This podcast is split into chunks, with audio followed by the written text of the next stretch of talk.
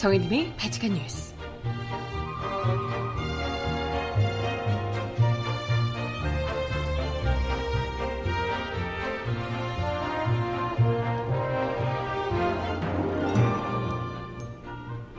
여러분 안녕하세요. 발칙한 뉴스 정혜림입니다. 어제 자유한국당 김성태 원내대표가 그야말로 귀를 의심케 하는 발언을 쏟아내 종일 논란이 됐습니다. 최근 연일 기무사 관련 폭로로 관심을 모으고 있는 군인권센터의 임태훈 소장과 관련해 성정체성에 혼란을 겪고 있는 분이 군 개혁을 주도하는 것은 어불성설이라는 등 화장을 많이 했다는 등 제1야당의 원내대표의 입에서 나온 발언이라고는 정말 상상하기도 어려울 만큼 천박하게 짝이 없는 이야기를 뱉어냈습니다. 왜요? 기무사가 또 앞에서 방패막이가 되어달라고 하던가요? 시선 돌리기를 해달라고 그러던가요? 아우, 기무사 짓이 너무 충실하신 거지. 음악 듣고 와서 오늘 이야기 함께 나눠봅니다. 첫 곡은요, 럼블피쉬가 부르는 너 그렇게 살지 마! 듣고 오겠습니다. 신청곡 있으신 분 주세요.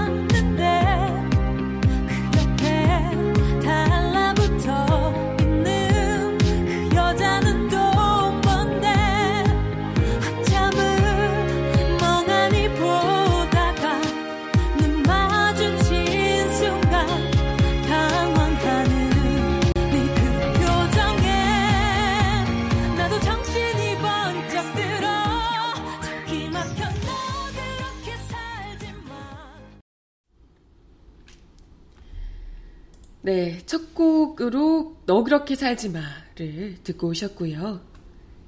잠시 후에 신청곡은 더 들어보도록 하겠습니다. 어제 정말 어, 지금 휴가 기간이라서요. 굉장히 뉴스거리도 좀 없고 아니 뉴스가 있어도 좀 다들 잘 안 보시는 이 뭐랄까요 언론사에게는 굉장히 지금 힘든 시기거든요. 뭘 해도 조회수가 안 나오고 보는 사람도 없고 이래서 근데 어우, 김성태 원내대표가 아주 크게 한번 때려주셔서요. 아마 많은 언론사들이 즐거워했을 거예요. 야, 이거 잘 팔리네. 이러면서. 네, 아무튼 뭐 절대 즐거울 만한 일은 아니고요. 어떻게 사람이, 아, 어떻게 사람이도 아니고, 음, 어떻게 제1야당의 지금 원내대표라는 사람이 이렇게 2018년에 그것도 이렇게 그 천박한 사고를 그것도 본인 입으로 직접 기자들 앞에서 이야기를 할 수 있는가? 이것에 이제 굉장히 좀 놀랐고요. 하다못해 이제 이런 이야기까지 한다는 건 그만큼 자유한국당이 굉장히 지금 수세에 몰려있구나. 이런 생각을 또 하게 되더라고요. 뭐 제대로 된 뭐가 있었으면 얘기를 했겠죠. 뭐라도 걸만한 게 있었으면. 근데 아무래도 안 되니까 이제 인신공격으로 나가고 있는 건데 그 인신공격의 수준도 와 정말 이건 어디 얘기하기도 부끄러울 정도로 외국에서 누가 알면 다른 나라 누가 알면 진짜 창피할 정도로 그런 정말 천박하게 짝이 없는 그런 이야기를 했더라 라는 겁니다. 이건 진짜 거의 초딩 수준 아니에요? 발언이? 초딩 수준의 발언, 요즘 초등학생들 되게 제가 너무 비하했나? 초등학생들도 이러지 않을 것 같은 느낌인데, 너무나도 참, 비인권적이고, 편협한 사고를 그대로 보여주는 그런 발언을 정말 당당하게 뭐 이렇게 그냥 지나가는 술자리에서 했던 막 이런 것도 논란이 되는데 요즘 이런 얘기를 만약에 술자리에서 막 아, 이렇게 했어도 그걸로 이제 난리가 났을 텐데 이거 뭐 대놓고 그냥 기자들 앞에서 어디 한번 음? 맞서 보자며 이렇게 지금 한 거니까 이걸 논란이 될지 몰랐을까? 저는 절대 아니라고 봐요. 어찌됐건 알면서도 이렇게 했다면 그게 무슨 의미겠냐도 생각해 봐야 하고 어쨌든 어제 오후에 자유한국당 원내대표 아니 원내대책회의에서 김성태 원내대표가 발언을 한 내용이 어제 뭐 종일 그냥 화제가 됐었죠. 오늘 아침까지도 뭐 대부분의 매체들이 관련한 이야기를 다루면서 기무사 물타기 역풍을 맞고 있다 이렇게 뭐 보도를 많이 뽑았는데요. 네, 이런 이야기를 했습니다. 이참에 군인권센터에 대해 한 말씀 드리겠다. 임태훈 군인권센터 소장이라는 분은 성 정체성에 혼란을 겪고 있는 분인데 이런 분이 군 개혁을 주도하는 것은 어불성설이다. 또 양심적 병역 거부를 선언하고 구속된 전력이 있는데 문재인 정권과 임 소장은 어떤 관계인지 명확히 밝혀야 한다. 그거랑 뭐 어떤 접점 1도 없어 보이는데 거기다 왜 그걸 갖다 대는 거죠? 1 되게 당황스럽죠. 아니 중간에 뭐가 이렇게 연결 지어지는 무언가를 만들어줘야 우리가 생각을 하는 거잖아요. 이거랑 왜 이게 관련이 있는지. 이 임태원 소장이 뭐 양심적 병역 거부를 선언해서 구속된 전력이 있는 것과 문재인 대통령이랑 뭔 상관? 문재인 정권이랑 어느 포인트에서 상관이 있는 거예요? 이해할 수 없습니다. 근데 뭐 그뿐만이 아니고 더 놀라운 것은 회의 뒤에 이제 기자들이 아 이거 난리 나겠구나. 다들 이제 딱 감이 오잖아요. 기자들도 아 이거다. 오늘은 이거다. 막, 막 벌떼같이 몰려들어서 어제 난리가 날 것 같은데 왜 그렇게 이제 얘기하셨냐 이런 걸 막 물어본 거죠. 그랬더니 뜬금없이 임 소장이 화장을 많이 했다. 화장을 많이 한 아니 근데 무슨 이런 그 정치인들이요. 정치인들 선거 나오고 이러면 기자회견 있고 이러면 완전 막 메이크업 다 받고 나오시잖아요. 예. 네. 어우, 선거 때 돌아다니는 정치인들은 다 메이크업 장난 완전 풀메 풀메 full 메이크업인데 이분이 무슨 기자회견 나올 때 어찌됐건 잘 보이기 위해서 이런 보정을 받거나 이러는 게 도대체 무슨 화장을 많이 했다 본인도 좀 화장을 하세요. 제가 생각할 땐 화장 좀 하셔야 될 것 같아요. 이분이 이제 뭐 그동안 그런 걸 전혀 안 해보셔서 그럴 수도 있는데 또 연세가 있으시니까요.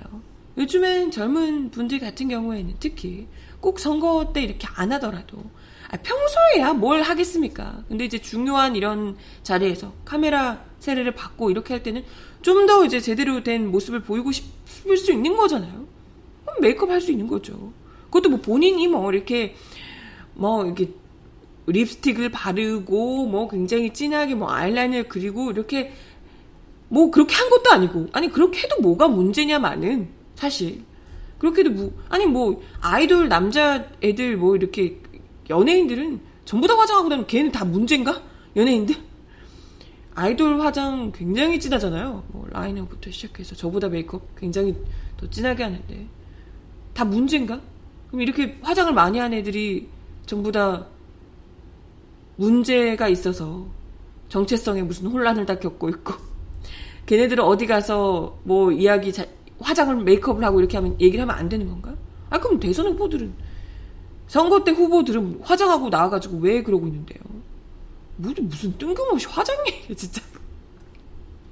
아니 이건 누가 봐도 말 자체가 전혀 사실 이게 왜 나왔는데요? 이런 이야기가 뜬금없이 이렇게 나온 게 아니라 기무사 계엄령 검토 문건과 지금 기무사 도감청 등을 민간인 사찰 등을 통한 민간인 사찰 이런 문제에 대해서 연일 지금 폭로의 수위를 높여가고 있는 임태훈 소장에 대해서 아니 임태훈 소장이 옛날에 차라리 임태훈 소장이 옛날에 뭐 비리를 저질렀다거나 임태훈 소장이 어디서 뭐를 뭐 그죠 정말 흉악한 범죄를 저질렀다거나 이런 걸 하면 이게 이제 좀 문제가 될 수 있겠죠. 근데 이건 성정체성에 혼란을 겪고 있다? 메이크업을 했다? 이런 이유가 도대체 이 사람의 발언의 진위 여부를 결정 짓는데 무슨 상관이 있냐고요. 무슨 상관이 있어. 그러면 이 나라에 있는 모든 성소수자들은 한마디도 이 다 거짓말쟁인가? 만약에 성, 지금 뭐 성소수자인지 아닌지도 잘 모르겠지만 어쨌든 그럼 만약에 실제로 그러신 분이라면 모든 사람들이 다 거짓말쟁이고 그 사람들 성소수자들의 발언은 다 믿을 수가 없다. 이런 얘기인가요? 이건 전 세계적으로 이 발언이 알려지면 정말 그 정말 정말 예, 뭐라고 생각하죠? 정말 미개하다 이렇게 생각하지 않을까 싶어요.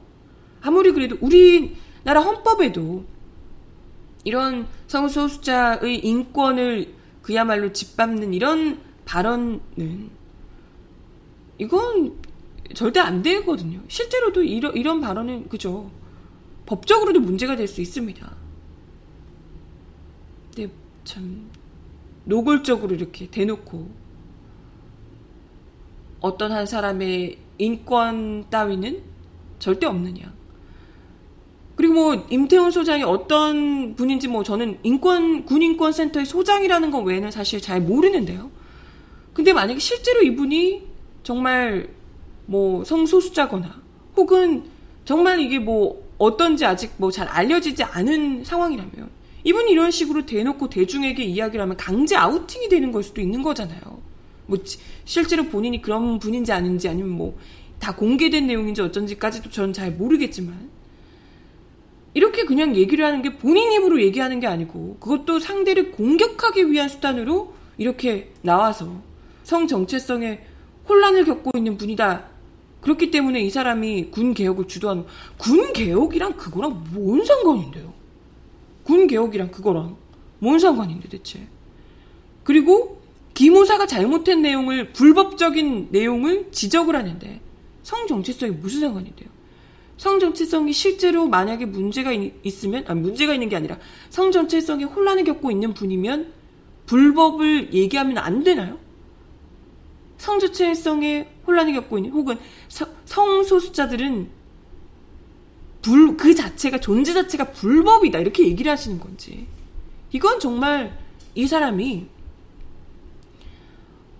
이런 식의 사고를 가지고 있다는 것 자체 아니 이것만으로도 충분히 명예훼손 으로 고소를 해야 되는 수준이 아닌가 이런 생각이 들고요 수많은 성소수자들 그리고 성소수자들의 인권을 위해서 노력해오고 계신 수많은 인권 운동가들 그냥 인권을 걱정하는 이런 많은 국민들이 당연히 이건 분노할 수밖에 없는 일이 아닐까 싶습니다. 대체 일개 개인의 성 아니 일개 개인이 아니더라도 뭐 대단한 공적인 인물이라 하더라도 그 사람의 성 정체성이 도대체 기무사 헌정 유린을 이 고발하는 것과 어떤 관련이 있는지도 알 수 없고요. 중요한 건 이런 이런 걸 정말 아까도 이야기 드렸지만 이게 논란이 될 거라는 걸 김성태 원내대표가 정말 몰랐겠냐는 거예요.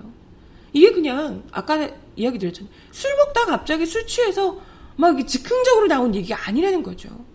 기자들 다 있고 이런 그 자리에서 원내 대책 회의에서 갑자기 이런 발언을 이참에 한 말씀 드리겠다라고 하면서 의도적으로 준비된 멘트로 이야기를 한 겁니다. 이게 뭐겠냐. 이런 준비된 멘트를 하는데 그런 고려가 없었을 거라고는 전 절대 생각하지 않습니다. 노골적으로 의도된 수고요. 이걸 군인권센터가 고발한 그 내용, 기무사가 헌정 유린을 시도했다는 그 충격적인 내용에서 시선을 딱 비틀어서 군인권센터의 임태훈 소장 개인에게 그 포커스를 맞추려고. 진짜야? 그 사람이 그렇대? 이렇게 꺾어버리게. 그리고 또 많은 뭐 기독교 신자 이런 분들 있잖아요. 동성애 절대 안 돼! 이렇게 막 하시는 분들. 이런 분들에게 있어서 막 무슨 동성애가 이게 무슨 범죄인 것처럼 성소수자들이 범죄인 것 범죄자인 것처럼 취급을 하는 그런 분들에게 그냥 그야말로 이 눈에 그냥 딱 빨간색 안경을 그냥 씌워버리게 그러려는 의도가 너무나도 강하다 이런 생각이 드는 겁니다.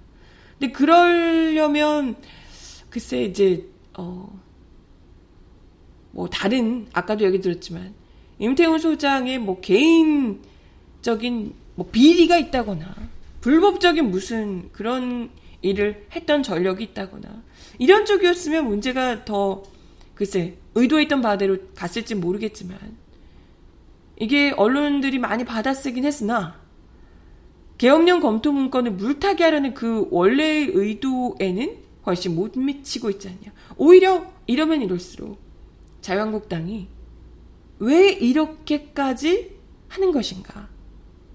그 의도를 의심, 저희를 의심하게 된다는 거죠. 지금 뭐, 이 계엄령 문건 논란이 지금 어느 한 가닥이 아니잖아요. 박근혜 전 대통령 탄핵 기각 당시에 촛불 시민을 군이 무력으로 진압, 진압 하겠다는 실행 계획이 아주 구체적으로 담겨 있는 것 뿐만이 아니고요. 야당 국회의원을 체포해서 국회를 무력화하고 군내 사조직을 이용한 친위 쿠데타를 도모한 흔적도 나오고 있습니다. 이런 충격적인 문건을 누가 어떤 경로를 지시했는지 또 어느 선까지 보고가 이루어지는지를 밝히는 게 굉장히 중요한데요. 그런데 김 원내대표가 지금 7월 초부터 계엄령 문건 폭로 직후에 문건 집단 유출 진상을 밝혀야 한다. 이런 예전에 딱 전형적으로 문고리 3인방 뭐 이렇게 했을 때 문건 유출로 해서 유출한 사람을 잡는데 아주 패는데 문건 내용을 싹 덮어버리려고 했었죠. 전형적인 달 대신 손가락 가리키기. 달을 보라고 이렇게 손가락 내밀었는데 손가락을 계속 얘기하고 있는 딱 그런 전략이죠. 근데 그게 이제 안 먹힌 거죠. 7월 초에 얘기를 했는데 문건 유출을 누가 했는가가 문제다 이렇게 했는데 뭘 유출을 누가 해요? 다 나와 있는 군 내에서 있는 내용인데 그런 어마어마한 그것도 국민들을 탱크 군합발로 짓밟겠다는 계획이 문제가 아니라 그런 엄청난 계획을 누가 발설했냐? 어? 그 의미는 누가 발설했어? 우리가 다 밀어버렸어야 되는데 이런 얘기인가? 네, 아무튼 그렇게 시선을 몰아 가려고 했던 자유한국당인데 김성태 원내대표가 했던 발언이에요. 이것도 뭐 기무사가 다 시키는 대로 하시지 않았을까 이런 생각이 들죠. 근데 이것에 그치지 않고 이번에는 임 소장을 공격하고 심지어 또 어제 그런 얘기도 했죠. 2004년 노무현 대통령 탄핵 당시에도 대응 문건이 있었다는 제보를 받았다. 라고 주장하며 누구 제보? 아니 상식적으로 노무현 대통령 서거했을 때 막 박수치고 이랬던 양반들이 기무사에서 그랬던 양반들이 노무현 대통령 노무현 정부를 지키기 위해서 그런 대응 탄핵 뭐 대응 문건을 만들어요? 웃기고 있네 아주. 상식적으로 말도 안 되죠. 근데 군에 이걸 제출하라고 억지를 부렸다고 하는데 기무사는 바로 사실이 아니라고 반박을 했습니다. 아무튼 뭐 노골적인 수가 이제 읽히고 있는데요. 이거는 뭐 일, 일부러 읽으려고 안 해도 그냥 아 이 사람 기무사를 굉장히 열심히 지키고 싶어 하는구나. 기무사에게 이분도 무언가를 지금 받았나 보다. 이런 생각을 지금 하게 되는 거죠. 이런 김 원내대표와 자유한국당의 행태. 뭐, 박근혜 정부 때도 익히 해왔던 거고요. 아까 얘기 들었지만 정윤회 문건, 국정농단 문건 나왔을 때 유출 배경을 지적하면서 국기문란이다 이렇게 지적을 했었고 이석수 특별감찰관이 우병우 민정수석 수사 의뢰하니까 이 감찰관의 기밀 누설 맨날 이 문건이 문제가 아니라 누가 누설했냐 누설한 자를 체포해라 이렇게 이제 몰아갔죠. 결국은 이런 것들이 문제의 본질을 흐려놓으면서 오히려 국민들의 공분을 더 자아냈던 이런 사실이 있습니다. 아무튼 어, 지금 이렇게 김성태 원내대표가 말도 안 되는 이야기로 고군분투하는 것 자체가 굉장히 역풍을 역풍을 이제 맞게 될 수밖에 없다는 것이. 우리 아시다시피 지금 자유한국당을 자유한국당이 그때 기, 기무사 문건 그 당시에 집권 여당이었던 당시에 자유한국당을 계엄의 협조자로 내세우고 어떤 역할 어떤 역할을 해야 한다는 것을 국회를 장악해서 당시 야당을 어떻게 일종의 제압을 하고 철저하게 그 계엄령에 맞게 행동을 할 것을 그러니까 계엄령을 취소시키지 못하도록 몸빵을 하라. 약간 이런 지시 역할이 있었던 거잖아요. 그런 것이 계엄령 문건에 온전히 드러나 있는 만큼 지금까지도 기무사를 지키고자 하는 그 역할을 자유한국당이 충실히 하고 있다는 것에 뭐 모두가 다 아, 그래. 저번 계엄령 문건 때도 그랬는데 여전히 그 짓을 하고 있구나. 라고 모두가 다 정말 뭐 의심의 여지도 없이 그렇구나. 라고 아, 역시 생각할 수밖에 없는 상황입니다. 아니, 지금 이렇게까지 문건이 드러난 상황에서 기무사를 지키겠다고 지금 이렇게 하고 있는 것 자체가 너무 노골적이잖아요? 제가 지금 기무사 지킴입니다. 제가 기무사를 지키기 위해 방탄 이 조끼를 자처하겠습니다. 이렇게 지금 스스로 하고 있는 것 아닌가 싶고 뭐 말도 안 되는 문재인 대통령이랑 임태훈 소장의 관계를 밝히라고 이야기를 했다고 하는데 진짜 밝혀야 할 것은 자유한국당과 기무사 간의 은밀한 관계가 아닐까 생각을 하게 되네요. 아무튼 뭐 홍준표 대표 떠난 자리에 김성태 원내대표가 굉장히 어우 빈틈을 느낄 새도 없이 그냥 막말 아주 그냥 자유한국당의 정체성을 제대로 보여주고 계십니다. 네. 그렇게 계속 해보세요. 수사는 확실하게 국회 내에서 수사단은 누가 이러한 개업 문건을 작성한 기무사와 밀접한 연관을 맺고 관련을 맺고 그들의 지시에 응했는지 똑똑히 밝혀야 할 겁니다. 음악 하나 더 듣고 올게요. REF가 부르는 상심 듣습니다. 사랑했던 나의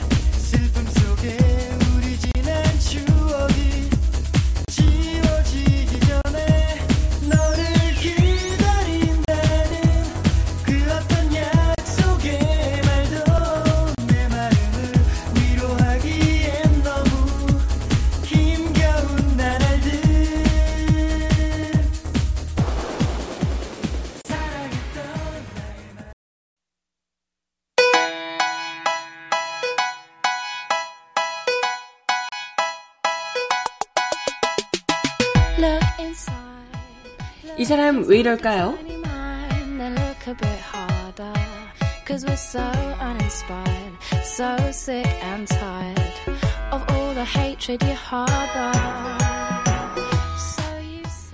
양승태 대법원이 상고법원 도입을 추진하는 과정에서 박근혜 정부의 상고법원 구성과 대법원의 상고사건 선정 및 심리 과정에 청와대가 영향력을 행사할 수 있는 길을 열어주겠다고 제안했던 것으로 드러났습니다.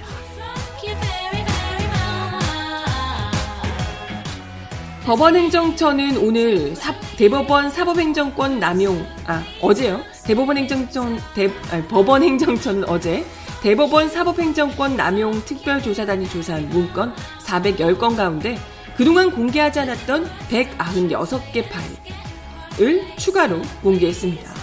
행정처가 2015년 8월 6일 당시 양승태 대법원장과 박근혜 대통령의 회동을 앞두고 7월 31일 작성한 상고법원 설명 자료를 보면 대법원은 상고 사건에 대한 참고인 의견 제출 제도가 정부 제, 제도에 따라 정부가 사건 분류 단계에서부터 특정 사건을 대법원 심판 사건으로 정해달라는 공식적인 의견 개진이 가능해집니다. 정부 의견은 대부분 수용 반영될 것이다 라고 강조를 했습니다.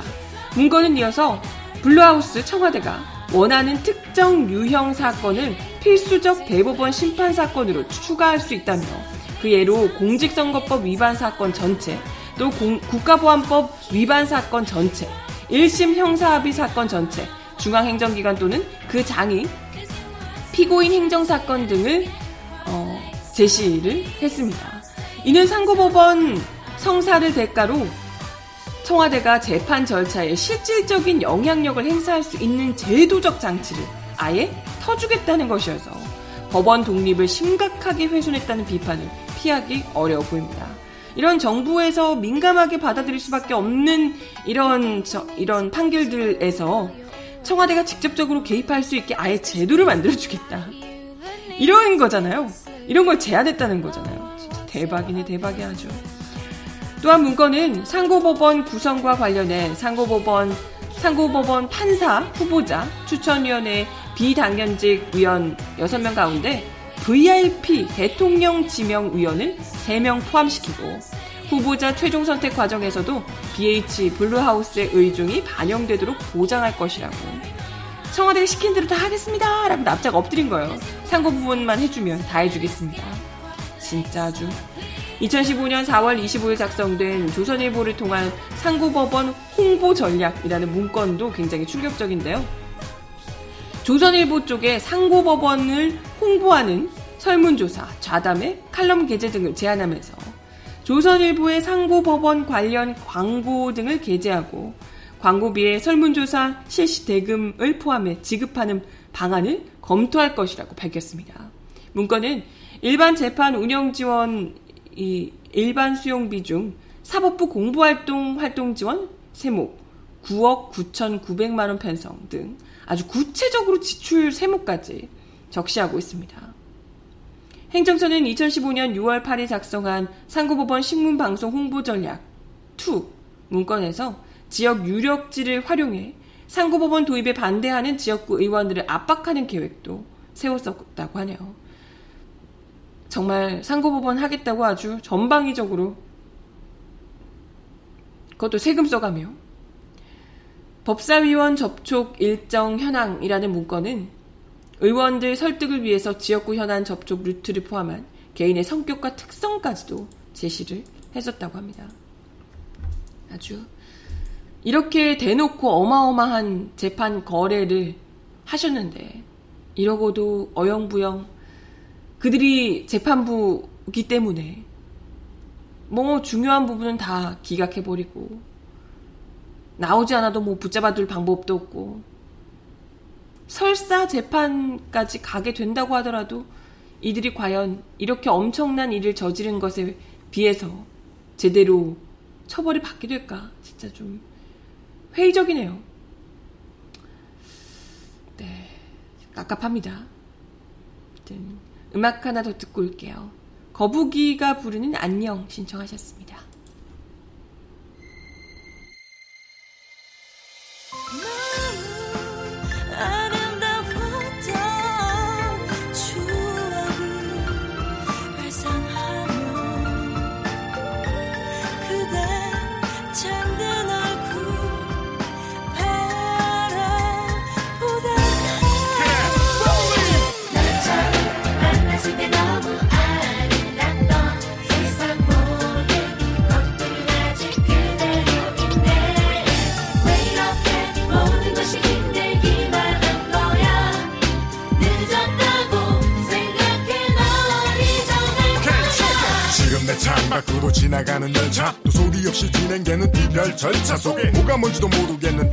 현실들. 시간 지나면 사라져간 내 진실들.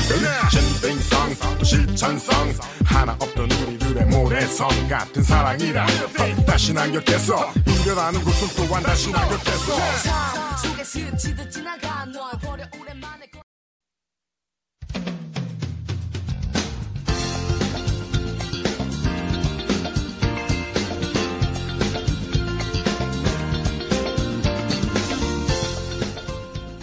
정하나의 발칙한 브리핑.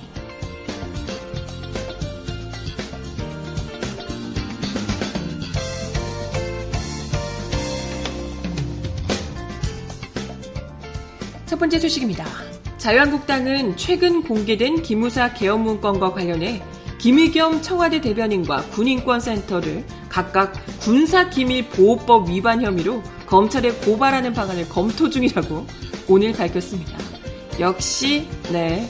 다 똑같은 방식으로 늘 해왔던 방식으로 기밀 그 문건 내용이 문제가 아니라 누가 유출했는가 이걸 문제 삼겠다. 그걸로 물타기를 하겠다. 정말 뻔한 수네요. 김성태 원내대표는 드루킹 특검 수사의 물타기, 국면 전환을 시도하기 위해서 기무사 문건을 유출하고 있다며. 아니, 드루킹 이전부터 기무사 문건 얘기는 계속 나왔던 거잖아요. 그러면서 자유한국당을 내란 공모로 모는 것은 어마어마한 정치 공작이고 한국당은 여기에서 결코 묵과하지 않겠다라고 밝혔습니다. 앞서 31일 김 원내대표는 당 원내대책회의에서 지난 20일 김 대변인이 2급 군사기밀에 해당하는 문건을 어떻게 들고 나와서 흔들어댈 수 있는지 경위를 밝혀야 한다며 국방부는 2급 비밀이 아닌 문건을 두고 보안심의위원회를 열어서 보안 해제했다는 것인지 앞뒤가 안 맞는 해명을 앞뒤가 맞는 해명을 해달라라고 촉구한 바 있습니다.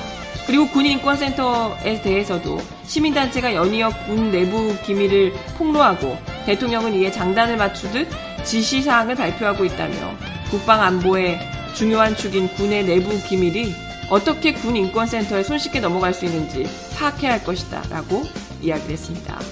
아니 근데 군 기밀도 기밀이지만요. 이전에 뭐 대통령의 노무현 대통령과 김정일 위원장의 그런 담화 내용 담화가 아니라 이제 그 내용까지도 대화 내용까지도 뭐 대놓고 그건 심지어 뭐 해제하거나 이런 것도 아닌데 들고 나와서 막 그냥 일개 국회의원이 들고 나와서 막 흔들었던 거잖아요.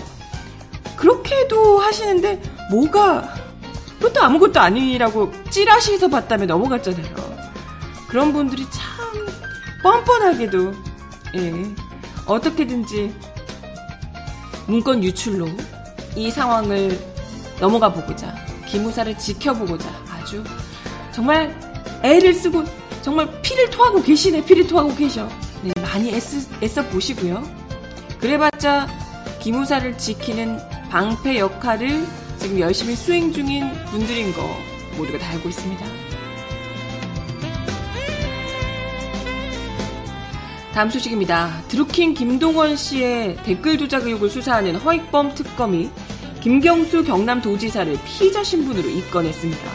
어제 사정당국에 따르면 특검은 그간 경찰, 검찰 단계에서 참고인이었던 김 지사가 드루킹 범행에 관여했다고 보고 그를 드루킹의 업무방해 혐의에 공범으로 입건한 것으로 전해졌습니다.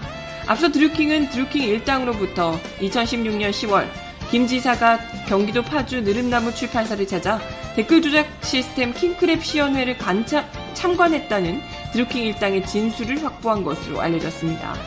또 지난달 18일 드루킹이 특검에 제출한 USB에 담긴 드루킹과 김 지사 간 접촉 내역에서 관련 내용을 확인한 것으로 전해졌습니다. 특검은 전날 김 지사의 휴대전화와 개인 일정 자료 등을 확보하기 위해 그가 현재 머무는 경남 창원도지사 관사에 대한 압수수색 영장을 청구하기도 했는데요. 하지만 서울중앙지법은 영장을 기각했습니다. 법원은 김 지사와 댓글 조작 사건과의 관련성에 대해 특검의 소명이 충분치 않다고 판단하고 있는 것으로 보입니다. 네, 법원에서는 이렇게 보는데 특검이 뭐라도 해야 되겠으니까 지금 예, 뭐 애를 쓰고 있습니다. 아우 여기저기 왜 이렇게 애쓰는 분들이 많아 날도 더운데 아우 힘들어.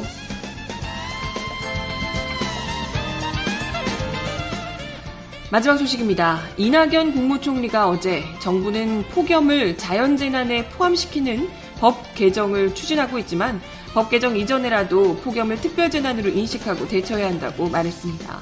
이 총리는 어제 서울 정부청사에서 제33회 국무회의를 열고 그동안 정부는 폭염에 대비한 여름철 국민생활 안전 대책과 전력 수급 대책을 잇따라 시행했다며 오늘 뗀 뒤 그럼에도 지금까지 더위로 27분이 목숨을 잃으셨고 가축이 죽거나 채소가 시들어 농가도 소비자도 고통을 겪고 있다고 언급했습니다.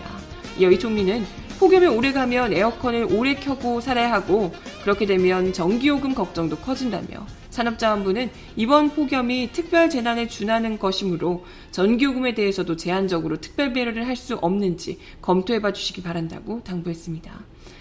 또 전력 수급은 휴가철 본격화에 따라 조금 나아졌지만 휴가가 끝나는 내주부터는 전력 수요가 전력 수요가 다시 늘어날 전망이라며 전력의 안정적 관리에 만전을 기해달라고 당부하기도 했습니다. 또 냉방 시설을 갖추지 못하신 노약자나 바깥에서 일하시는 농어민, 건설 근로자 등을 지자체와 함께 수시로 점검해 주시기 바란다고 당부했습니다. 네, 음악 하나 더 들어요. 악동 뮤지션이 부르는 콩떡 빙수.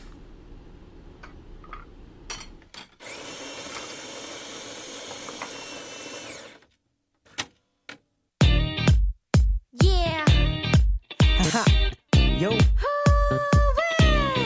Hooray!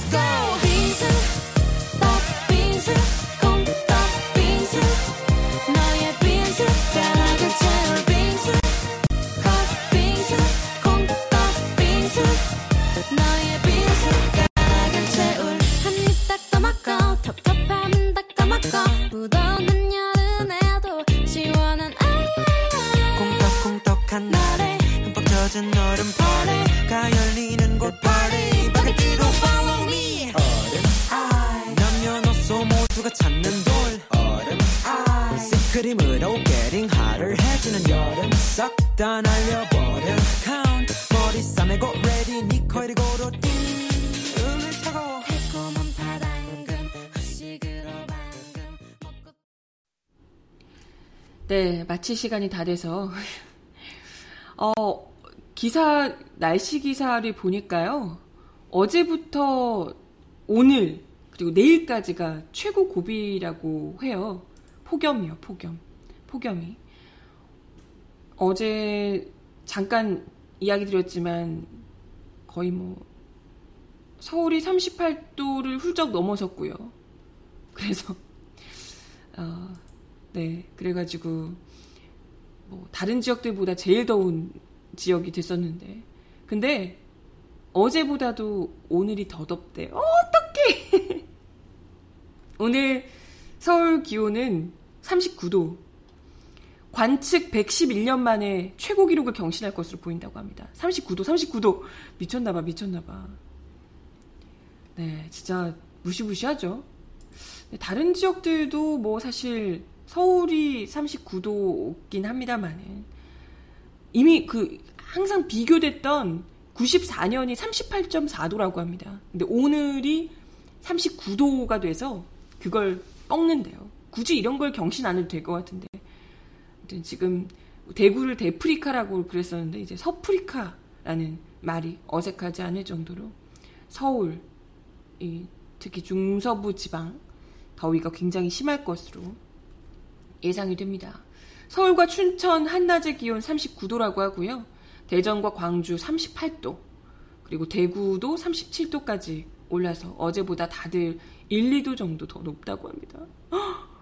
아니, 어제, 오늘, 내일 3일 동안 굉장히 극심한 폭염이라고 하는데, 이때까지도 더워 죽겠는데 더 더우면 어떻게 해야 되는 거야, 정말. 와, 일본 40도 됐다고 진짜, 어떡하냐, 저기, 어떻게 사냐, 이랬는데. 미치겠네요, 우리도. 일단은 내일 지나서 3일 그 극서인 3일이 지나고 나면 모레부터는 조금 내려간다고 해요. 하지만 입추도 끼어 있는 다음 주에도 여전히 35도 안팎의 폭염. 어 근데 막 38도, 39도 이러다가 39도면 좀 살만한 것 같은 뭐 이런 느낌이 드는데 예, 아무튼 여전히 계속해서 더울 것으로 보인다고 합니다. 하, 대체 비는 언제 오는지 비 소식 없나요? 비 너무 기다려진다. 다들 이 극서 시기인 내일까지 잘 버텨보자고요. 아이고 힘들어. 어 일본이 지금 우리보다 더 낮다 기온이 낮다고요? 세상에 우리가 제일 최고 더운 거야 우리가? 미치겠다. 헐비 온다. 너무 하시는 거 아니에요? 네, 마지막 곡으로 YDPP가 부르는 Live It. 우리 사랑으로 살아남자고 신나는 노래로 들려드리면서 인사를 드리겠습니다.